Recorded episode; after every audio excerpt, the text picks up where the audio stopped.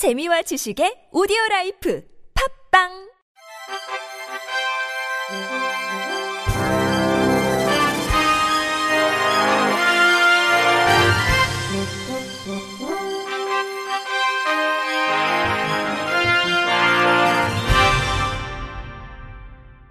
청취자 여러분 안녕하십니까? 1월 9일 목요일 KBIC 뉴스입니다.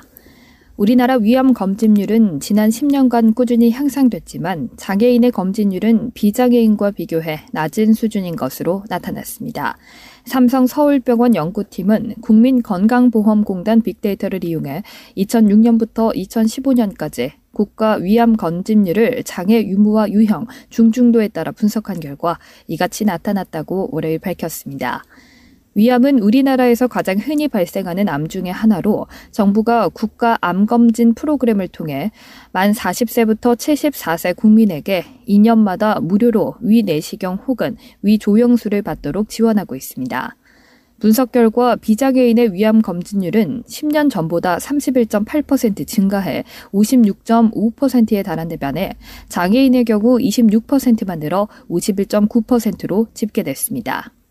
조사 시작점이었던 2006년의 경우 장애인이 25.9%로 비장애인보다 위암 검진율이 더 높았던 것을 감안하면 10년 사이 상황이 역전된 셈입니다. 이를 토대로 상대 검진율을 분석 시 장애인은 비장애인 대비 89%만 위암 검진을 받고 중증 장애인의 경우 58%로 검진율이 뚝 떨어지는 것으로 조사됐습니다. 장애별로는 자폐가 있는 경우 36% 수준으로 비장애인 대비 가장 낮은 검진율을 보였으며 이어 신장장애가 있을 시 39%, 뇌병변 장애 41%, 장유류 장애 35% 등의 순으로 낮은 것으로 조사됐습니다. 이처럼 차이가 두드러진 데 대해 검진기관의 접근성, 사회문화적 접근성, 의료진들의 인식 및 태도, 장애인들의 부정적인 인식과 태도가 복합적으로 작용한 것으로 연구팀은 해석했습니다. 연구팀은 논문을 통해 장애인의 위암 검진율이 낮은 이유로 의료기관까지 이동할 수단을 구하기 어렵고 의료진 역시 자기를 우선시하다 보니 위암 검진 필요성을 간과하는 경우가 없지 않다고 지적했습니다. 삼성 서울병원 신동욱 교수는 위내시경을 통한 위암 검진은 위암으로 인한 사망을 막기 위한 가장 효과적인 방법이라며 장애가 있더라도 대부분 안전하게 검사받을 수 있지만 장애를 이유로 질에 포기하거나 밀어버려 안타깝다고 말했습니다. 박종혁 교수는 현재 국가 암검진 정책에서 장애인에 대한 고려가 부족하다면서 건강 취약 집단인 장애인들도 국가 암검진을 비장애인 수준으로 끌어올릴 수 있도록 제도적 뒷받침이 반드시 필요하다고 강조했습니다. 충남도가 최초로 도내 15개 시군에 장애인 체육회 단독 지부를 설립했습니다. 충청남도 장애인체육회는 최근 부여군 장애인체육회 지부 인준 서류를 검토 그리고 최종 승인했다고 어제 밝혔습니다. 이로써 도장애인체육회는 지난 2009년 10월 서산시 장애인체육회 지부 인준을 시작으로 11년 만에 도내 전체 시군에 장애인체육회를 설립하고 도내 장애인체육 발전을 위한 행정 네트워크 구성을 마쳤습니다. 충남도는 장애인체육회에 따르면 전국 226군데 지자체 중 장애인체육회 지부가 설립된 곳은 113군데로 평균 50% 수준이며 일부 시, 군, 구의 경우 장애인과 비장애인 체육회를 통합 운영하고 있습니다. 충남도 장애인체육회는 단독 지부 운영을 통해 13만 명에 달하는 도내 장애인을 위한 지역 맞춤형, 밀착형 체육 서비스를 제공할 계획입니다. 시군 단독지부에서는 도장애인체육회에서 배정하는 시군별 사업을 지역 현황에 맞춰 직접 수행하는 역할을 담당할 예정입니다. 충남도 장애인체육회 관계자는 전국 최초로 도내 단독지부 100% 설립을 완료했다며 도장애인체육회와 15개 시군지부의 상생협력을 통해 장애인이 건강한 삶을 누릴 수 있도록 노력할 것이라고 말했습니다. 흔히 선거는 민주주의의 꽃이라고 합니다. 국민이라면 누구나 투표할 권리가 있고 이로 인해 사회를 조금씩 바꿔나갈 수 있다는 믿음이 있기 때문일 겁니다. 그런데 발달장애나 자폐, 지적장애로 고통을 받고 있는 정신적 장애인들은 현재 쓰이는 투표 용지나 공보물로는 제대로 권리를 행사하기 어렵다고 호소하고 있는데요. MBC 홍이표 기자입니다. 퇴근길 인파로 분주한 서울 대학로. 발달장애인 김대범 씨를 비롯한 장애인 활동가들이 사람들에게 전단지를 돌립니다. 이거 받으세요. 돈 받으세요. 이들이 돌리는 전단지엔 가상의 투표용지가 그려져 있습니다. 당 이름 옆에 후보자의 사진이 들어가고 기표 칸도 조금 넓은 투표용지입니다. 발달장애인 참정권 활동가 김대범 씨입니다. 후보자 사진과 정당 로고가 들어간 심벌 투표용지가 필요합니다. 기표 칸은 넓었으면 좋겠습니다. 이런 투표용지가 어떠십니까? 김대범 씨는 왜 이 전단을 돌리는 걸까? 지금 우리가 쓰는 투표용지는 당명과 후보자 이름만 적혀 있습니다. 비장애인들이야 쉽게 알아보고 기표 도장을 찍을 수 있지만 정신적 장애인들은 그렇지 않습니다. 공보물을 보며 어렵사리 내용을 익혀도 기표소 안에 들어가면 쉽게 연상되지 않기 때문입니다. 또 기표란이 좁아 손이 불편한 장애인들은 엉뚱한 곳에 찍는 경우도 있다고 합니다. 발달장애인 참정권 활동가 박경인 씨입니다. 이름만 있고 당만 적혀 있어서 어디에 체크해야 할지 잘 모르겠어요.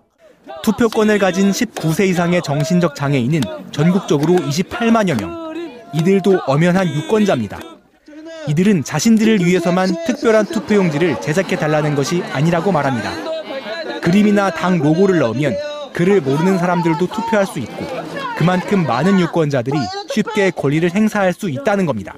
장애인 차별 금지 추진연대 사무국장 김성현 씨입니다. 투표의 접근성이 떨어지는 이제 어르신이라던가 이제 기본적으로 이제 이 맞춰놓은 투표 방식에 맞추기 어려운 사람들이 누구나 다 접근성을 높일 수 있는 방법이거든요.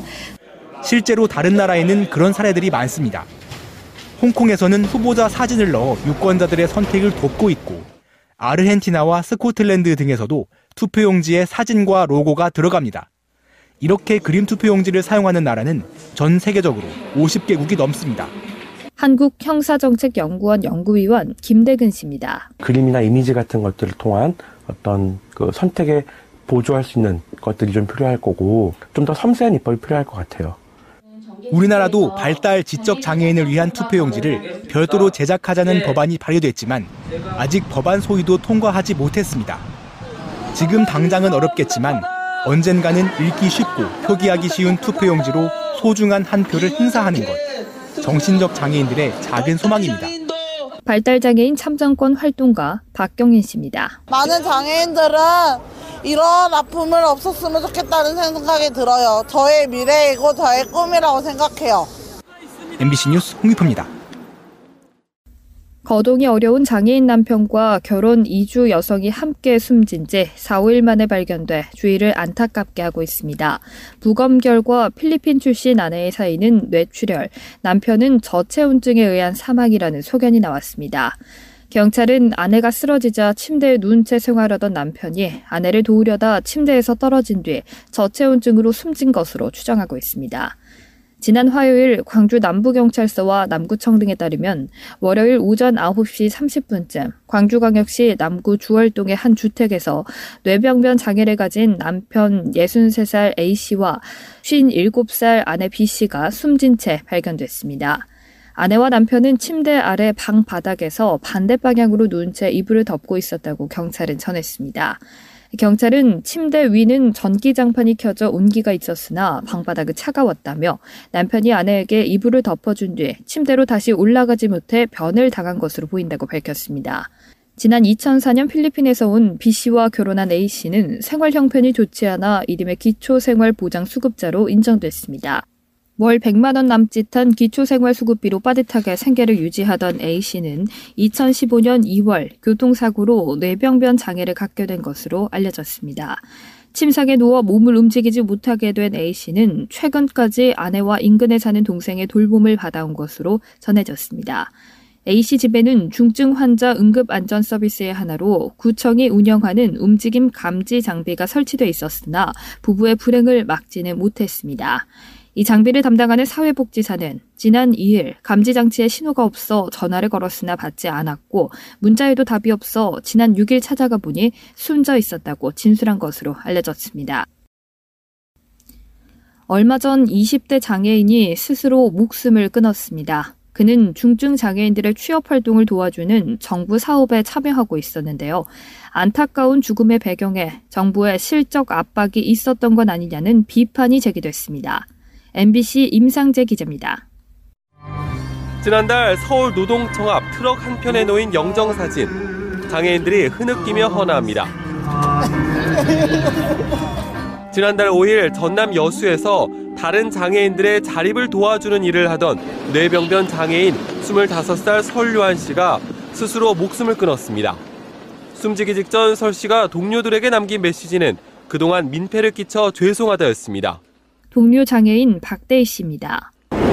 이런 말도 안 되는 일자리로 인해서 더 인간답게 살아보자고 투쟁을 했는데 이제는 이 자리에 없습니다.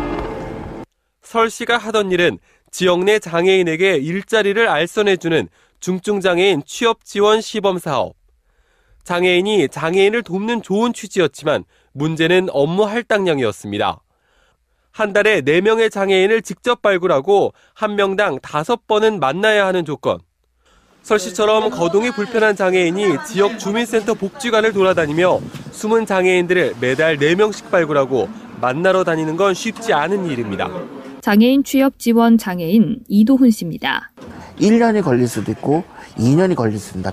매달 4사람을 만나라. 이거는 아무 의미가 없는 겁니다. 그럼 장애인 콜택시를 이용하게 되는데 1시간, 심하면 2시간을 기다렸다가 그런데 실적을 다 채우지 못하면 사업기관은 정부에서 지급받은 사업비를 도로 돌려줘야 합니다.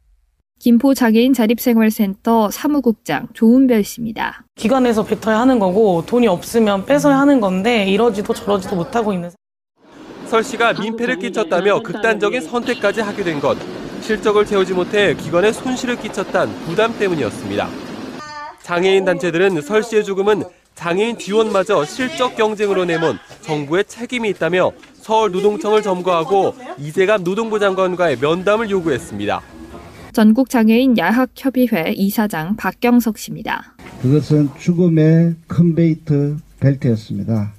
생산선 실적 중심의 일자리를 돌려서 그 실적에 안 맞았기 때문에 주었던 돈을 다시 빼들어가겠다라는 그 압력 때문에 노동부도 장애인 지원가에게 이런 실적을 요구하는 건 무리라는 점을 인정했습니다. 그래서 올해부턴 장애인 지원가를 더 많이 뽑아 이들이 발굴해야 하는 장애인 수 부담을 덜어주겠다는 계획입니다. 하지만 실적을 못 채우면 사업비를 환수하는 방침은 바꾸지 않겠다고 했습니다. MBC 뉴스 임상재입니다.